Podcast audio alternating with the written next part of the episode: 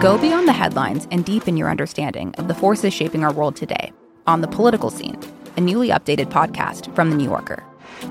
With episodes three times each week, The Political Scene accesses the sharpest minds on politics, offering insight and analysis about everything from abortion rights to the war in Ukraine. Join me, Tyler Foggatt, for conversations with the most knowledgeable minds from The New Yorker that will dive deep on the most interesting political story of the week. Then, Susan Glasser, Jane Mayer, and Evan Osnos gather to hash out what's happening in Washington, D.C., with an insider's understanding of the high stakes at this perilous moment for American democracy. Plus, our editor David Remnick will provide you with insightful storytelling with a mix of interviews and profiles. That's all happening on the political scene. Make sure you're following it now, wherever you get your podcasts.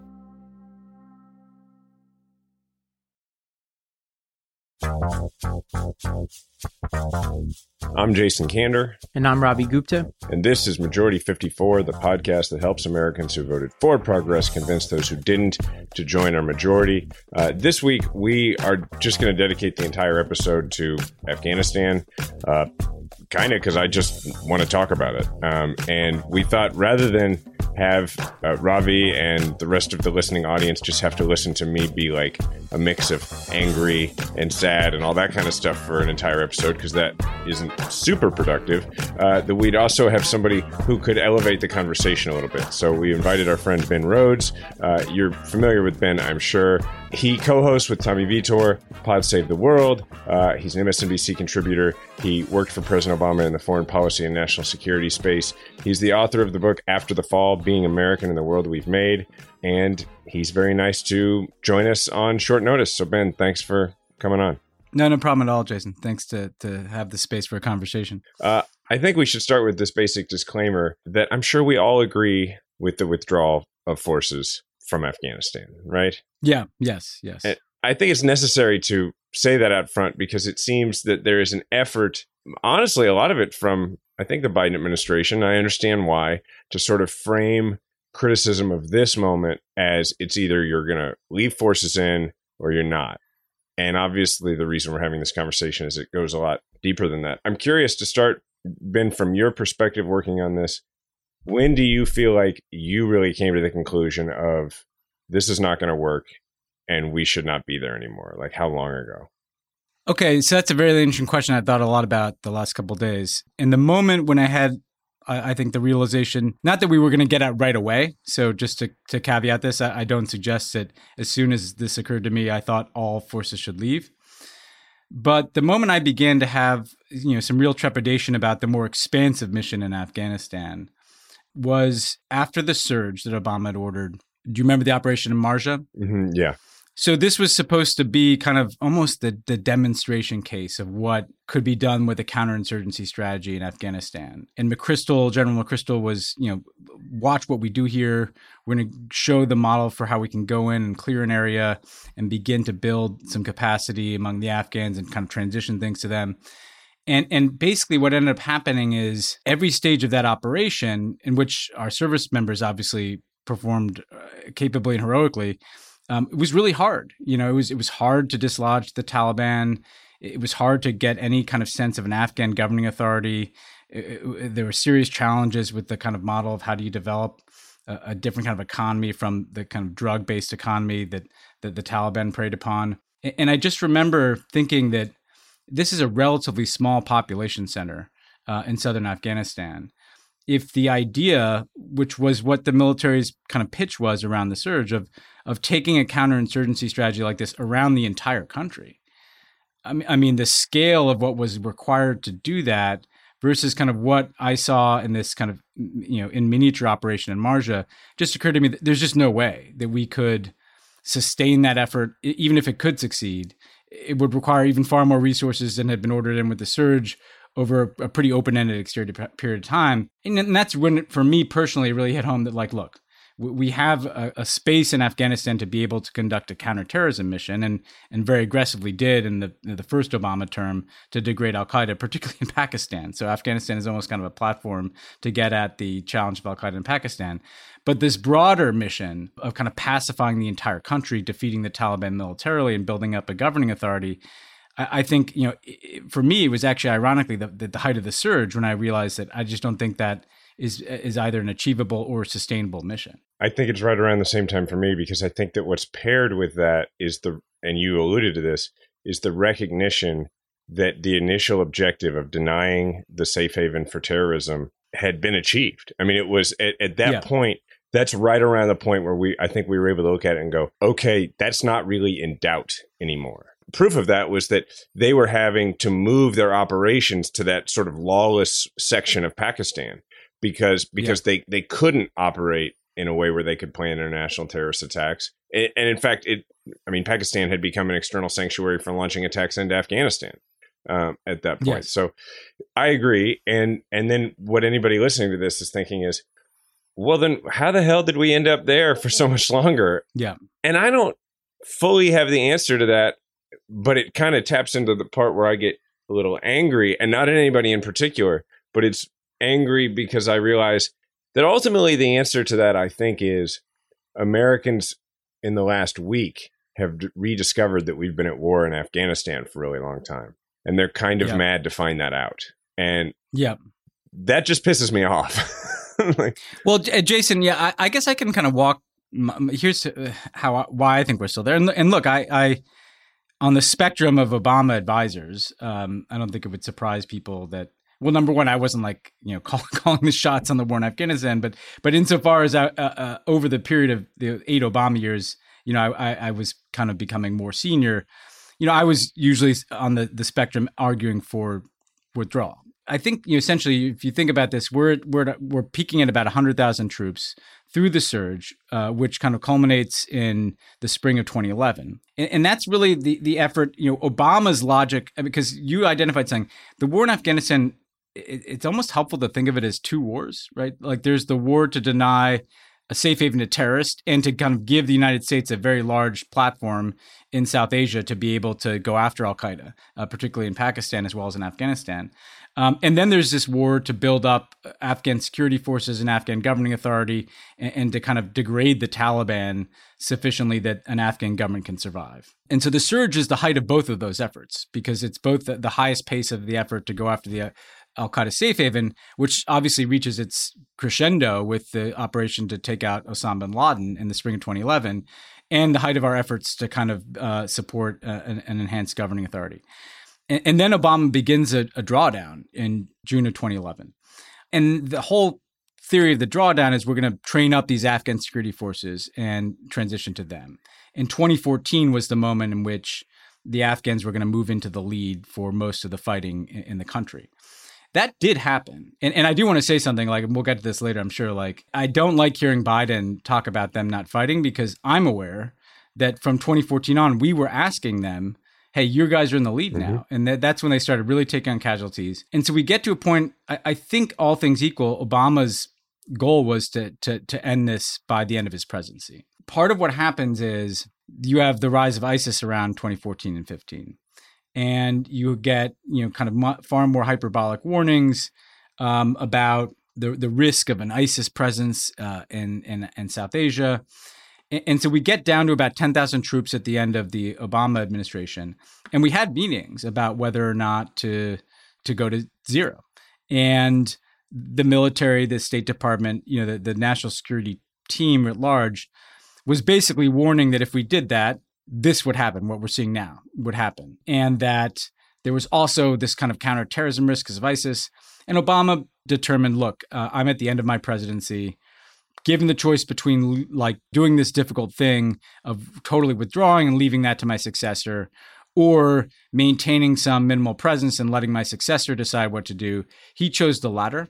So that's why, I mean, that's a very short reason, a short description of why, you know, this, this uh, once the surge was pursued and you get to that many troops, you know, the, it, it's going to take years to, to draw that down. And, and, um, and so I think that to me, I think the surge in retrospect was a mistake. I don't think we needed that that large of a plus up at least um, with that expansive mission. But uh, but but that I think is why this didn't get done by the end of the Obama presidency, and then obviously Trump gets kind of talked into surging a mini surge by his generals uh, and McMaster and, and Mattis.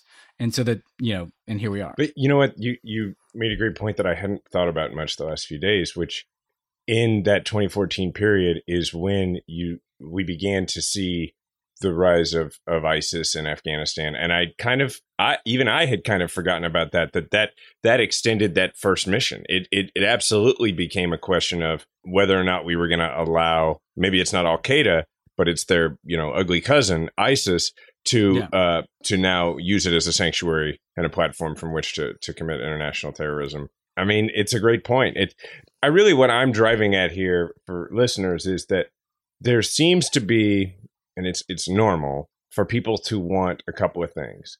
They want to have a very simple understanding of of a 20 year war and they want to know yeah. who to blame. And let's be honest, like our listeners want to know what Republican to blame.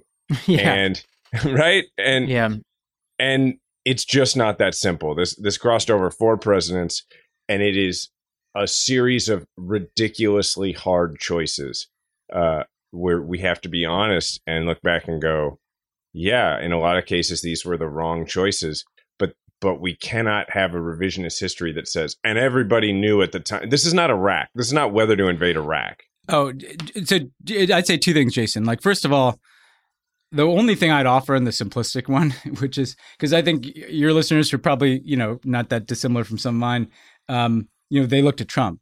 I mean, look, the, the basic original sin here was when we went in eh, under Bush um, and we toppled the Taliban and began to put Al Qaeda on the run. I don't think you or I would have thought at that time that this was a nation building exercise. I think we all thought we were going to go and we're going to take out these people who did this thing to us. And if they ever come back, we're going to kill them. I, a and, that's 100% it, what I thought. Yeah. And, and, so in that scenario, we could have been home by the first quarter of 2002. Mm. And, and, and, and instead, there's this kind of decision made in the hubristic – moment that Bush found himself in, this imperial moment, if we're honest about it, of no, no, we're going to set up this government and this is about nation building. And, and then to have made that decision to bite off that much in Afghanistan to say, oh, but by the way, we're just going to go invade this other country over right. here. That's going to be our primary focus. That's going to be where we surge most of our resources, most of our troops, most of our diplomatic attention. And we're just going to kind of hope that this thing works out over here with a fraction of the resources we put in. That's it. I mean, like, if, if you're looking for someone to blame, and look, uh, um, that's not to say people shouldn't blame the Obama or Obama's administration or Trump or his administration or Biden. there's blame to go around to everybody involved in this 20 year uh, exercise. So I'm not suggesting that, that to like let us off the hook. I do think, though, that if you're like when the history is written, like that initial decision to nation build and then the almost concurrent decision to invade and nation build in a different place it's so illogical because by the time we come in, there's a resilient Taliban insurgency. The die had been somewhat cast, and we're basically just dealing with bad and worse choices uh, from then on. Yeah, and over the past few days, I've been cataloging all the different people who've been blamed at various points for this, and you know, and a lot of these are valid. So you know, you have the fact that we kind of whiffed on getting bin Laden at Tora Bora. We didn't accept the Taliban surrender in December of 2001, which seemed like it, it was a pivotal moment. Uh, we made the decision to nation build. We invaded Iraq. The 2010 surge, some people were saying it was too small to accomplish the maximalist political goals that we had, but big enough to escalate the war. The Doha mm-hmm. negotiations, mm-hmm. excluding the Afghanistan government, um, rejecting the idea of a monarchy, the return of the monarchy, which gets back to those maximalist political goals. And I'm not sure, you know, some of those are more nuanced and some of those might even be incorrect criticisms. But one criticism that I come back to, because I'm the closest thing to a regular civilian on this, although I was with you, Ben, for a couple years in, in the national security team out of the UN, was uh, an argument that Tom Nichols made in The Atlantic this week, which is that the public is also to blame, which is me and, and, and others who just haven't really been focused on this war. And uh, that's simplistic too in some ways, but I do think that this was a war that wasn't fought by America. It was a war fought by a, a small sliver of Americans. And all of a sudden, it seems like the same people who were epidemiologists a year and a half ago and then election experts in November are now Afghanistan yeah, yeah. experts. Uh, you know, all of a sudden, everybody's attentive on this. And, you know, what were black squares in June or, you know, hashtags are now nuanced takes on Afghanistan. And, and they've, been, and they've like, been against and we'll it the entire time. That's the yeah, other thing. Can't find anybody who who's been for this war that's lasted for 20 years. All that is to say, it seems like we're all to blame for this, and I don't know. I don't think that's even helpful, really. The blame I, argument, I, you know. Well, I guess here's how because yeah, there's a whole public opinion piece of this that, that you could unpack, right? Which is that, and and I I agree with the criticism of the surge, and but part of the the tension of that moment was that you had a unified military and kind of totally unified national security apparatus from Bob Gates to Hillary Clinton to the US military, just it, to the kind of pundocracy that we're seeing now that seems to love these wars, just almost like shaking Obama by the lapels in 2009. You have to surge, you have to surge. And then you have public opinion that's like, hey, there's just a financial crisis. Like the last thing on earth we want to be doing is spending more money in Afghanistan. And that does account for what you described, which was kind of caught in the middle where you're surging, but you're trying to lower expectations for how long you can surge and you send that kind of mixed message. The alternative wasn't an option of just saying, yeah, we're going to we're going to have over 100,000 troops in Afghanistan indefinitely. It was not something that was politically even feasible. And so public opinion did play a role here.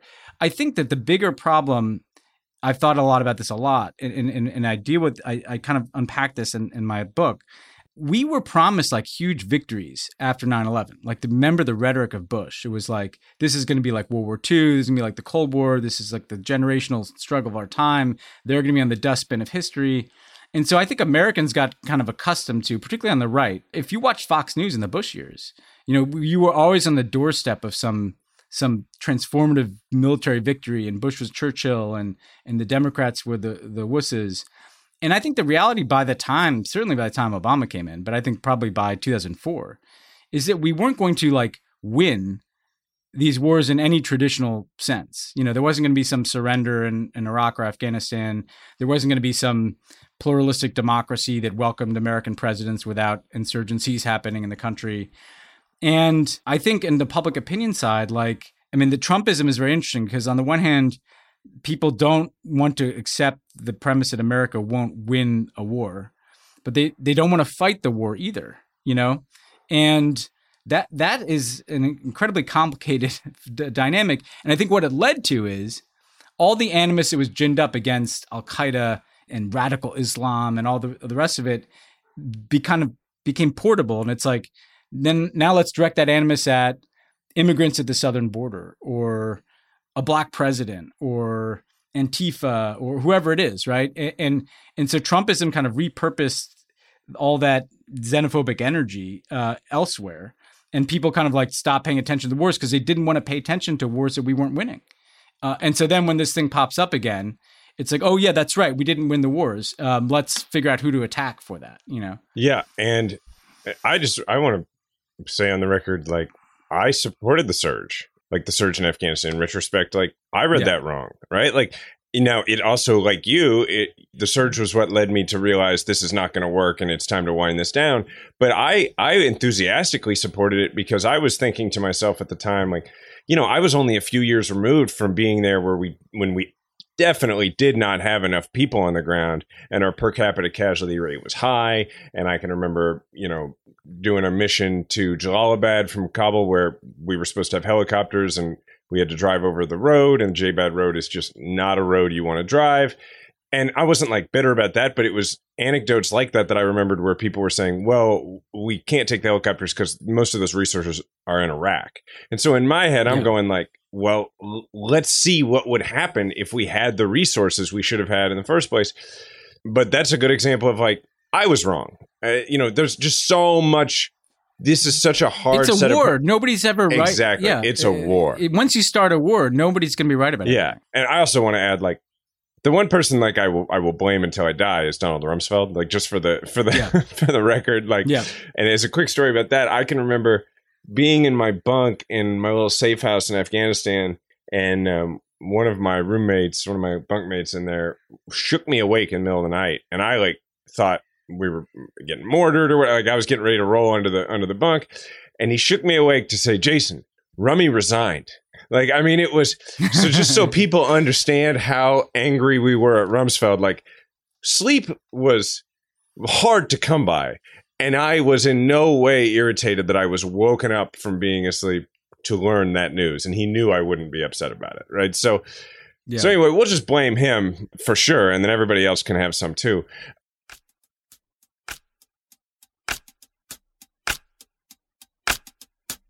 Jason, as you know, I'm an optimizer. And one of the things that took me a little too long to optimize was my sleep. And before I switched to Helix mattresses, my sleep was terrible.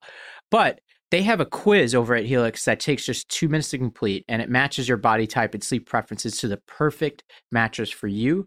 You and I, Jason, we took the quiz and wound up with the same mattress, the Midnight Lux, because we uh, we like a medium feel and sleep on our side but that said, everybody's unique. Helix knows that. So they have several different mattress models to choose from. They have soft, medium, and firm mattresses. Mattress is great for cooling you down if you sleep hot, which I think is a really nice way of saying if you sweat a lot when you sleep, which I do. Yeah, and me too. So if you're looking for a mattress, you take the quiz, you order the mattress that you're matched to, and the mattress comes right to your door, shipped for free. You don't ever need to go to a mattress store again. And just go to helixsleep.com slash majority54, take their two-minute sleep quiz, and they'll match you to a customized mattress that will give you the best sleep of your life. They have a 10 year warranty, and you get to try it out for 100 nights risk free, and they'll even pick it up for you if you don't like it, but you will. And so Helix is offering up to $200 off all mattress orders and two free pillows for our listeners at helixsleep.com slash majority54. That's helixsleep.com slash majority54 for up to $200 off two free pillows. I've watched people go through the cycle of having a credit balance month after month, and it's almost like you can see the stress over their shoulders, like the actual credit balance over their shoulders when they walk, like they're in a video game or something, and that's like the avatar above them. But Upstart can help those people. They can help folks make that final payment so they can finally get ahead. Upstart is the fast and easy way to pay off your debt with a personal loan all online. Whether it's paying off credit cards, consolidating high interest debt, or funding personal expenses, over half a million people have used Upstart to get one fixed monthly payment. And Upstart knows you're more than just your credit score, and they're expanding access to affordable credit. And unlike other lenders, Upstart considers your income and your current employment uh, to find you a smarter rate for your loan and with a five minute online rate check, you can see your rate upfront for loans between $1,000 to $50,000. And you could receive your funds as fast as one business day after accepting your loan. So find out how Upstart can lower your monthly payments today when you go to upstart.com slash majority54. That's upstart.com slash majority54. And don't forget to use our URL to let them know that we sent you and loan amounts will be determined based on your credit, income, and certain other information provided in your loan application. Go to upstart.com slash majority54. I want to make this clear for people. The very difficult decision with regard to the Afghan government that President Biden had to make over the last few weeks that is really an answer to the question, a partial answer to the question of why did this happen so quickly? and why why were we not evacuating people weeks ago? So let's just start with your impressions of and I don't know, you perhaps worked directly with members of the government of Afghanistan at some point, but either way, your impressions overall of the government of Afghanistan during your time working on these issues. My impression was that it was a government that never, you know, never really had control over the country, right? I mean, they, they, they weren't pulling levers that were affecting events out in rural Afghanistan or even out in places like Kandahar, they were incredibly dependent on the United States, right? So think of it as like a machine that was built to kind of plug into the United States. Mm-hmm. So their security forces depended upon everything, on us for everything. But even just the execution of their budgets and their development programs, you know, because this was a nation building exercise, like you know we were both providing a lot of assistance but also providing a lot of expertise and at the top there was clearly corruption but there's corruption because that's how politics was done in afghanistan to some extent right like you have to take care of this local leader because you know this is the person that can make sure that the water's turned on and again i wasn't down in that in the in the weeds to that extent but so some of the corruption was was like a, of a unique variety, like people stealing money and moving it to the Gulf or something. Some of it was just kind of like this is how actually politics happens in Afghanistan. You know, at the end of the day, you know Ashraf Ghani, he, you know he's this technocrat who goes back and probably you know makes a very good finance minister in a developing country. He's not the kind of strong central authority that can can whip everybody into shape and clean up the corruption and you know make the trons, trains run on time in Afghanistan. And people have to remember they, have never had that. You know, mm-hmm. there, there's never been a central government in Afghanistan that that that govern in a way that is kind of familiar to to you and me, right? So I, I can be critical of them, but I'm also like I'm more critical of, of the United States in the sense that when you come in and you are all the force in the country, you control violence in the country, you control the bulk of the resources in the country, and you have a government that is dependent becomes kind of overly dependent on training wheels um, and a government that becomes corrupt and a lot of the corruption is the war economy that we built like you know contracting money and where's that going they they definitely failed but like i'm not sure that they were you know set up to succeed either yeah well i mean like let's be honest anybody who was in a position of power in afghanistan was there because that's where we allowed them to be and yeah. And and the public knew that.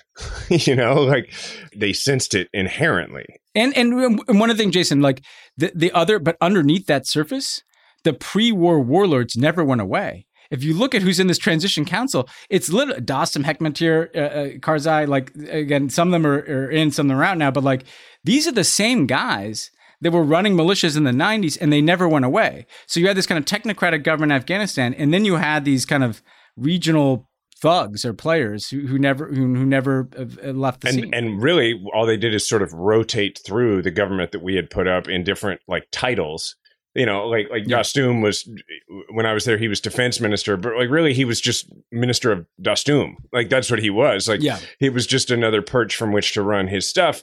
And I mean, Hekmatyar, like that's a dude who was like a former prime minister of Afghan, who really just became the head of, of the Hezbi Islami Gulbuddin terrorist network and political network. And like I, that's a dude who we went back and forth from like working with to like well, yeah. let's be honest hunting like i was part of that i mean so like yeah so yeah. it is so uh, it's important for people to understand that the the quote unquote government of afghanistan is an attempt at a government and what i was trying to make clear for people this week was that there was a passage that really struck me in the president's remarks where he talked about how he, he addressed why the evacuation of Americans and of our allies and of Afghans who had worked with us, why it didn't happen sooner.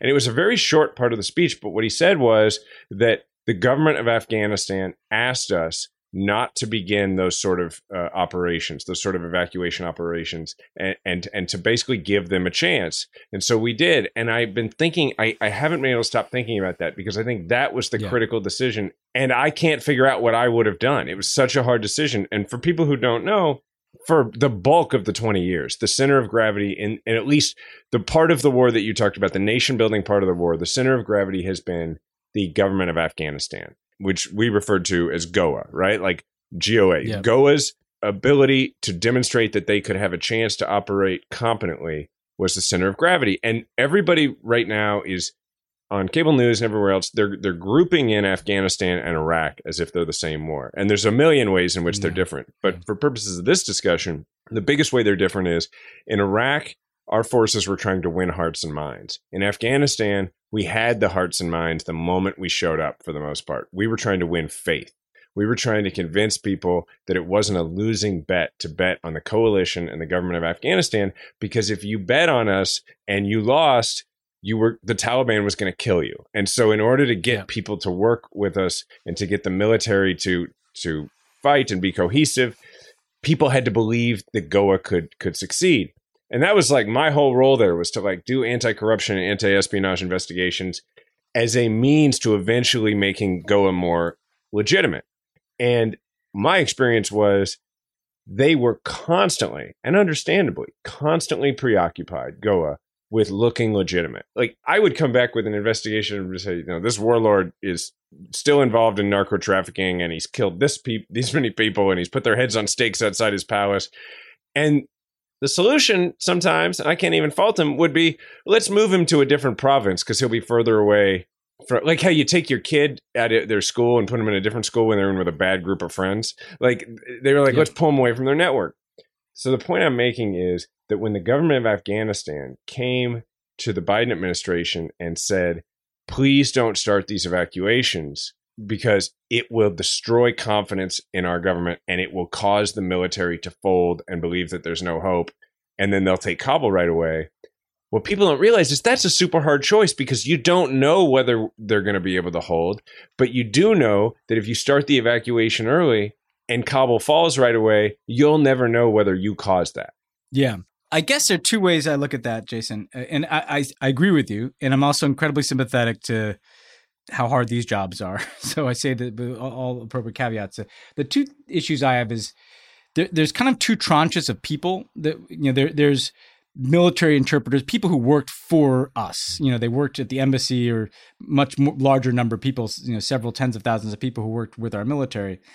And then, secondly, there are people that believed in us, and and I think you can identify in particular people who you know, USAID gave them money to set up human rights organizations or women's rights organizations. So they, they were direct recipients of our strategy, you know, because they were USAID subcontractors or they're funded by certain U.S. development fund or international development funds. These are people who started NGOs, people who will definitely be in danger by the Taliban just as much as military interpreters. There, there's two decisions that I kind of don't understand along this this process. I think even if you're you know a mass evacuations of all those people I can see why the government of Afghanistan is warning against that. But the the the, the military interpreter issue, the SIV issue, the numbers are so small. I mean, we had hit fourteen hundred, I think, but before this the, the bottom fell out. Like, why you couldn't significantly ramp that up? And so it's not necessarily C-17s airlifting people every day, but you're getting into the tens of thousands of people because I think it stands to reason that if the U.S. military is pulling out, that the you know military interpreters who worked with us will, will would be willing and, and able to take that shot of coming to the United States. So why that program wasn't dramatically scaled up, um, I don't understand. Because I think you could have done that without kind of mass evacuation vibes. And then the second thing is even right now, I'm I'm not sure why we haven't extended a lifeline to people beyond that program to include, like I said, those Afghans who who you know who are clearly in danger and you know were recipients of U.S. funding. They seem to be excluded from the evacuations now. Uh, I hope that is changing. I hope that's not the case. You know, so I, I understand the lot. The logic point is absolutely the case that if, if they're telling you that if you guys fly a bunch of military transport planes in here and are airlifting thousands of people out every single day, you know th- this could lead to a collapse of confidence. I still think you could have done a lot more with those four months, and I also think that I hope that they do a lot more with the time they have now. I agree, and I also think objectively, either way, we made the wrong choice. Yes, and and and I'd, mm. I'd like to think that given my experience with the government of Afghanistan, that I would have made a choice that said, you know what, we've been doing this based on optics in order to increase confidence for 20 years and it hasn't worked and this is the end game either way yeah. so we're just going to do what we need to do but I don't know that for sure. Like it wasn't a clear choice. And I believe that I would have made the right choice, but it is belief at best. And it is in, with informed with hindsight. Jason, I'm heading back to Costa Rica next week to surf. I've already started packing. What do you think number one is on my list? I'm going to go with uh, athletic greens. That's right. And I have those those little travel packs that they send and and honestly like I was a little worried before I went to go search my cupboards because I'm not going to leave the country without those travel packs. And so I was about to cancel the trip, but I found a whole other package of those things and so I'm ready to go. With so many stressors in life, it's difficult to maintain effective nutritional habits and give our bodies the nutrients that they need to thrive. That's where Athletic Greens can help you. It's a daily all in one superfood powder. It's your nutrition essential, by far the easiest and most delicious nutritional habit that you can add to your health routine today while avoiding the need to take multiple pills. I got rid of my multivitamin because of Athletic Greens. And one tasty scoop of athletic greens contains 75 vitamins, minerals, and whole food source ingredients, including a multivitamin, multimineral, probiotic, green superfood blend, and more. So simply visit athleticgreens.com slash majority and join health experts, athletes, and health conscious go-getters around the world who make a daily commitment to their health every day. Again, visit athleticgreens.com slash majority and get a free year supply of vitamin D and five free travel packs today recently I decided to do a very, you know, unorthodox thing for where I live, which is I decided to eat a lot less meat and eat a lot more fish. And Wild Alaskan Company has made that a lot easier because this is just really, really quality wild caught seafood. Yeah, and Wild Alaskan Company delivers high quality, sustainably sourced wild caught seafood right to your door. You could choose from salmon, whitefish, or a combination, and every month there are different specials to explore. And each shipment contains premium wild caught, individually wrapped portions of delicious seafood that's ready to prepare and easy to cook. And Wild Alaskan Company seafood is how nature intended it to be always wild, never farmed or modified, and contains no antibiotics. You could adjust, pause, or cancel your membership anytime, and they offer a 100% satisfaction guarantee or your money back. So get your nutrition from nature with Wild Alaskan Company. And right now, you can get $15 off your first box of premium seafood when you visit wildalaskancompany.com slash majority54. That's wildalaskancompany.com slash majority54 for $15 off your first box. wildalaskancompany.com slash majority54. Make sure to use our URL to let them know we sent you.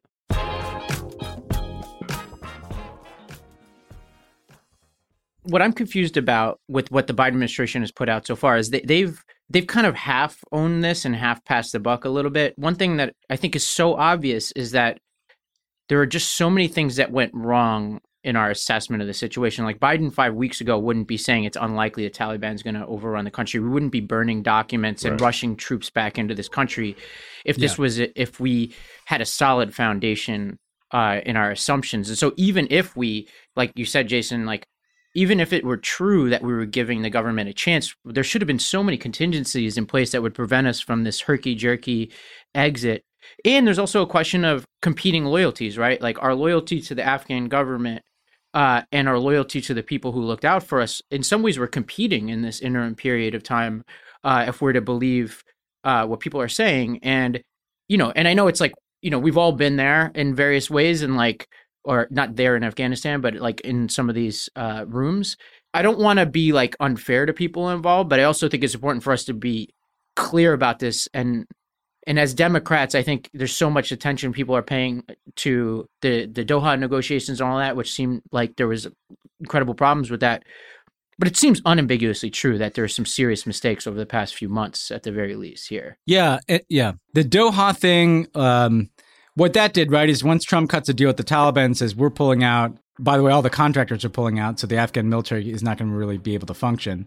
What I saw after that is all the, the regional Afghan leaders cut their own version of the same deal with the Taliban. Mm-hmm. You know, mm-hmm. so people want to ask like, why is everybody folding away? it's because they made the same deal Trump did. Hey, don't shoot at us, Taliban, and, and that's it. That said, though, to your point, like as soon as this decision was announced, the the contingencies, uh, you know, uh, like the the checklist of things that you would work through would 100% include Afghans who worked with us. Like there's no everybody in the world was warning about this issue. This wasn't like something that's crept up on them. Um, and so to me that that's why it's the most glaring thing is if you're leaving, there's a moral responsibility, a clear cut, black and white, like unambiguous moral responsibility to the Afghans who who who worked, you know, and you can choose where to draw the line. Is it just the people who worked for us? Well, that's still almost like 100,000 mm-hmm. people. Um, and then is it the people that, you know, took to grant money? Uh, we could figure out where to draw that line, but the inability or, or unwillingness, um, I, and I hope it's not because they didn't want optics of large numbers of refugees come to the United States. I, I hope to God that's not what the um, determining thing was, but because that's something you can plan for and execute, right? There's certain things in the world that you can't control. Like you can't control, you can't even control whether the Afghan military fights. You can't control the quality of certain Afghan leaders. You, you know, you can control how many Afghans who want to leave you take out. That's the failure that, uh, you know, Eh, you can't blame that on Trump. You know, you can't like that's just glaring. That's why that, that that's the one that stands out. Well, and furthermore, you can't blame provincial governors and local, you know, can for wanting to survive. Right, Kandak military commanders, like eh, which is Afghan battalions and and so forth, for surrendering eh, because and that I think if there's been one thing over the last few days that has pissed me off more than anything else, it has been the steady drumbeat of well, why didn't they fight for their country? because t- we lost 2,500 people in Afghanistan. The Afghan security forces lost 66,000 over the last 20 years. Like, like the idea that these people didn't fight for their country makes me so angry. And on top yeah. of that, like once once the Doha negotiation has happened, once that deal has been made, if you're if if if you're one of these provincial governors in the area that let's be honest, everybody's just moving toward Kabul. That's what's happening. They're moving through Oruzgan and they're moving, you know, just a week ago or two weeks ago, Jalalabad, and like they're coming through. Whether you're a provincial governor or a soldier on the ground, you're looking at it going, okay, I'm no longer getting paid. Um, I'm hungry. Yeah. Like, look, when I was over there and I was doing my job as an intelligence officer, sneaking around, meeting with people, I was I was pretty firm in my belief that like they're not going to take me alive because I knew what was going to happen. I knew I'd, my head be cut off on YouTube and like I wasn't going to be taken alive. But it was a much easier decision for me to make because I knew how it ends. It ends with I get killed, right? Yeah. Which is bad, but it's not as bad as like if after they kill me, as long as I put up a fight, they're going to retaliate. And by the way, they're headed to my hometown, and they they know who I am now, and they're going to find my wife and my kids and my parents, and they're going to kill all of them. And so yeah. the the idea that people are going, geez, we've trained them. Why didn't why didn't they fight for their country? When by the way, their country is a place where the lines are drawn by other people, and like if you're in, in Kandahar, like you're you're Pashtun, and you have nothing in common with a soldier from you know up near Bagram who's like Tajik yeah. or Uzbek. Like, what does yeah. it even mean to fight for your country? And and so my point is like. I don't even know what my point is. I'm just really mad about. No, that. your point is your point is that you're right. Your point is that but when like Jason, this is my single biggest grievance against how uh, foreign policy is often d- discussed and often made in Washington is there are no human beings like outside of America. You know, exactly. Like, um, they're not actual people or something. God. Like because I'm just saying a version of what you said, but I think it bears repeating. Like imagine being like a, a 24 year old frontline soldier in southern Afghanistan, around like Kandahar, say, like the the heartland of where the Taliban came from. You've been fighting for years. You've seen a bunch of people killed. You've seen the United States provide less and less support. You've seen a, a fucking lunatic president of the United States make a deal with the Taliban that excluded your democratically elected government. Then you've got a new president comes in and says, "We're getting out. We've been there too long. It's on to you guys." But the you guys is a 24-year-old who may have three sisters at home and, and a dad and he knows he's 100% oh and by the way if he has access to any social media he's also able to read in any outlet that the us government assessment is that the afghan security forces are going to lose in right. 18 right. months that they're, they're they are going to lose so the, what the us government is asking you to do is hey could you fight f- for 18 months so that this looks less bad so that and that will give us more time to process people to, to leave like oh and by the way what that means is yeah the taliban is likely going to kill you then they're going to go and do god knows what to your sisters because you were part of uh, the resistance to the taliban they'll, they'll burn down your house they'll eradicate any any proof of, of that you ever existed or you can choose not to fight and live and you know live in a gr- more grim existence like all these fucking armchair warriors bashing the Afghan security forces uh, uh, on Twitter or whatever, like put yourself in that guy's shoes. W- what choice would you make? You know, and and, and I, I just like, can we please just like talk about these people as if they're human beings because we don't we can't even wear fucking masks yeah. to, to, to keep uh, like our neighbors alive and we expect some 24 year old kid in afghanistan to, to basically get himself killed for what you know i so i yeah i share your frustration and, with the the the, the and guys i know ben i want to be uh, cognizant of your time and so i would love to spend no i'd love to spend some time talking about what now and so as a reminder you know interestingly you know i used to be a school principal and and what i find breathtakingly sad about this war is that my fifth graders who were my fifth graders back in 2011 many of whom were born after 9-11 are old enough to have fought in this war which is just tragic but so a lot of people who are now voters uh, and citizens of this country who are trying to assess the situation were born after a lot of the key events and so one reminder is like who was the taliban right they were you know patrolling they were con- this was a country that was as insular as almost any country on the planet except for maybe north korea um, they had a morality police that was patrolling the country. Women had to wear burqas, men had to wear beards. Um, schools for girls were closed. Women uh, could be beaten for walking unaccompanied. Soccer and music were banned. Massive public executions were held in those soccer stadiums. It was a just horrific, violent, oppressive place. Uh, I think one question a lot of people are asking right now, and this gets to focusing on the people of Afghanistan, is what does the modern day Taliban look like? What, what what do we know and what can we trust at this point based on how untrustworthy I think some of our intelligence has been on this? What do we know about what the Taliban of 2021 is? I mean, uh, you know, I'm sure Jason, you know, good, good, strong views on this. I mean, I first of all, to, to add to the history, right? Part of the uncomfortable reality is America's engagement in Afghanistan is actually 40 years, and we were funding not just the mujahideen who fought against the soviets but we were funding islamist education in afghanistan in the 80s because we thought that would lead to better resistance against against the soviets so, we were right about that you know, we had it was yeah, the yeah, wrong choice but yeah. it did lead to better resistance against the soviets and against it, us it, it did yeah, so it's interesting. Our fingerprints are all over this thing. Uh, the Taliban is is a is a brutal thuggish, uh, misogynist uh, Islamist movement. And, and, watching them in recent days, what they are is they're more media savvy. And I think that they probably do want greater international recognition than they had the last time they were in power. They, not many governments recognized them last time. I think they're going to want to identify what is the minimum that we have to do to just kind of be treated like a, a, a government. That said, out in all the other parts of Afghanistan other than Kabul, I'm sure right now what this means is there are reprisal killings. They are sending women. They're reversing all the gains that women have made. There's there's real intimidation. There's kind of a militarized society with checkpoints everywhere.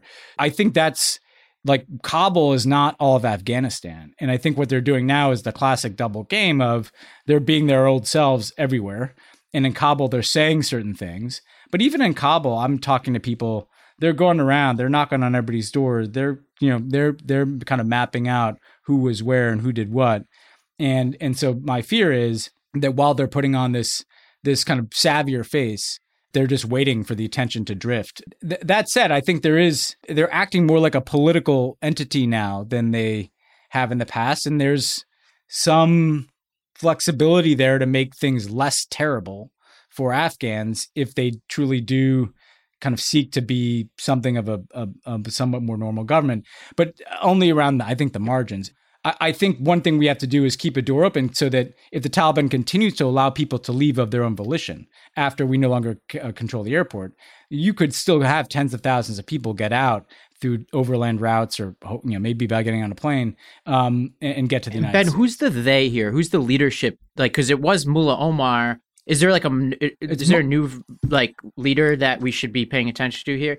Eh, well, Mullah Baradar, who uh, you know w- was uh, arrested and detained during the Obama administration, imprisoned in Pakistan, and then released um, uh, as part of the Trump administration's plan, he seems to be the de facto leader.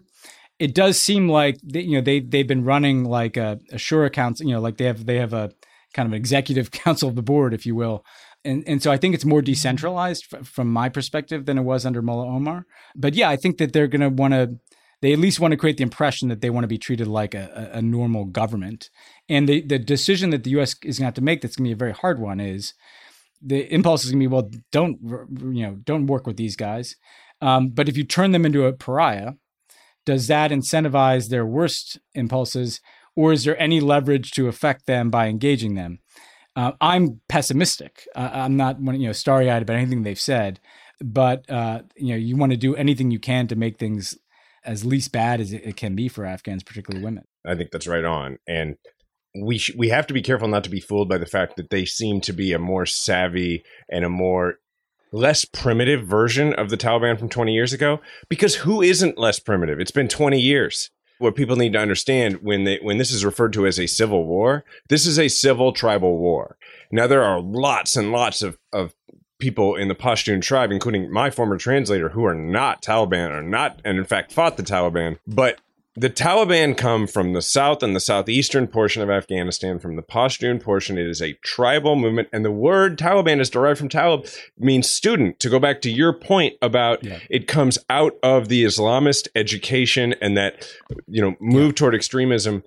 So that's all important to know. That yes, that group of people obviously will have learned lessons over the last 20 years. We've watched them learn those lessons. We watched them develop, like, uh, you know, basically a, a, system where they had press secretaries for the last 10 years of the war. Like, yeah. they they want to engage in the world in a way that doesn't get them sanctioned, that allows them to do business with other parts of the world because they want to make money and they don't want to be. Uh, yeah. You know, they don't want to be shut off. But yeah, I, I 100% agree that when the cameras are gone, their audience is no longer going to be the international community because they won't need anything from us then their audience is going to be the average afghan who might do what any what any totalitarian regime is worried about which is rise up and they're not going to allow that they're going to make sure that they are retaliating and punishing and putting fear into people so with all that said on that very happy moment to to end it on my big question that i leave all of this with is how does somebody like me incorporate this conclusion to our mission into my idea of my own life, which I'm not going to require the two of you to answer, but like to figure out for me. Can I? Can I? Can I? Can I take a stab yeah, at sure. that, Jason? Not not you. I, yeah, I'm not Afghanistan like, veterans. I, I, yeah, I. This is from a totally different perspective, so I don't want people to think that you know. this is more just how do you think about power and trauma and when things don't go the way you want them to, right? Because mm-hmm. I've spent a few years thinking about what happens when a lot of things I worked on that I cared about got totally dismantled by the next right. guy. You know, you you start to realize that in the world, nothing ever turns out exactly how you want it to be. And what do you control? You control like the choices you made, like the things that you believed in, like the individual lives that, that you impacted. And never mind the, the, the mission of, of protecting America after 9 11, like the mission that I think most people thought they were signing up for, like America's been pretty well protected since 9 11. Like there's not been significant terrorist attacks, but put that aside, even the Afghans that you interacted with, the way that you carried yourself, like the the survivability of the things that you believed in. And one of the reasons I'm so focused on the Afghans getting out is that what could those people do? they can do amazing things with their lives. Like uh, the, the, the Afghan women who've been educated, like every single one of them is is precious. Every one of their education is, and and so I think we're kind of hardwired to think about a scorecard and like was I a part of a war that we won or was I? But never mind that uh, none of these wars since World War II have been particularly clear.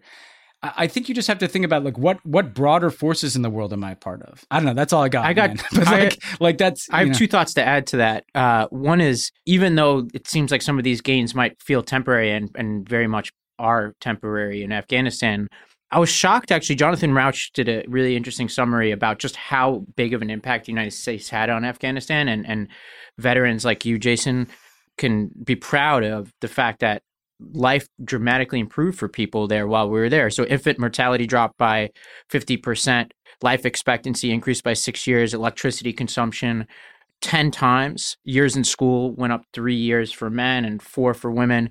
And university graduates went from 31,000 to 200,000. Um, and uh, people like Michael O'Hanlon argue that tons and tons of lives were saved because if you kind of look at the history of warfare within Afghanistan before we were there, he credibly argues that there would have been way, way, way more bloodshed had we not been there.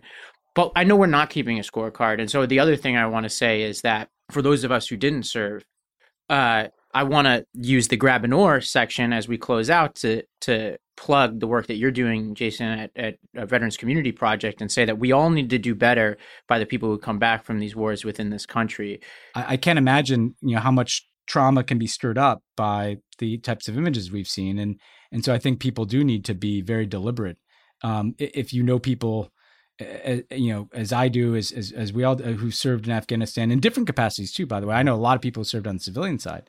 You know, to reach out to them and, and encourage them to to to not be uh, afraid to talk to somebody. Yeah, because I appreciate what y'all said just now because I've been struggling with that the last few days. But what's probably bothered me the most is how many of my fellow Afghanistan veterans I've talked to or I've you know, seeing them comment on social media at me and just say like they feel like it was all meaningless. And like I, I it is tempting to feel that way, but I, I choose not to feel that way. I know that we made a huge difference when we were there. I know that we accomplished some of our objectives that were really important ones.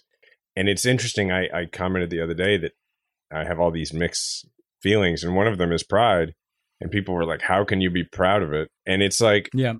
Well, because I choose to be. Like, eh, but that's the thing is like, it's not easily accessible. You have to choose to be, and uh, so I choose to be because you know what you did, yeah. right? And you know what the people who served with you did, and and you're proud of what you did. Yeah. You know to be you know proud of uh, every decision that politicians make. Well, thanks for doing this, Ben. Thanks, Robbie, for indulging this conversation. There's a lot people can gain from listening to what Ben has to say. So uh, he's at br h o d e s, so at b roads uh, on Twitter, and the book uh, is After the Fall Being American in the World We've Made. You can hear more of him and Tommy Vitor on Pod Save the World. Thanks, man. Yeah, thanks. Good talking. All right. Remember, we all have a platform. Make sure to use yours today. Majority 54 is a Wonder Media Network production. It's produced by Grace Lynch and Edie Allard. Special thanks to Diana Candard and theme music provided by Kevin Coleman. Hi, listeners. It's Robbie with a question for you. What if instead of being on the brink of disaster, we're on the cusp of a better world? For that answer, I recommend listening to the What Could Go Right podcast. Each week, Progress Network founders Zachary Karabell and executive director Emma Varvaloucas dive into the biggest news and most pressing topics of our time, from elections to climate change, and make the case for a brighter future with guests like Harvard professor Arthur C. Brooks and California State Senator Robert Hertzberg. Progress is on the way. Find out on what could go right, available wherever you get your podcasts.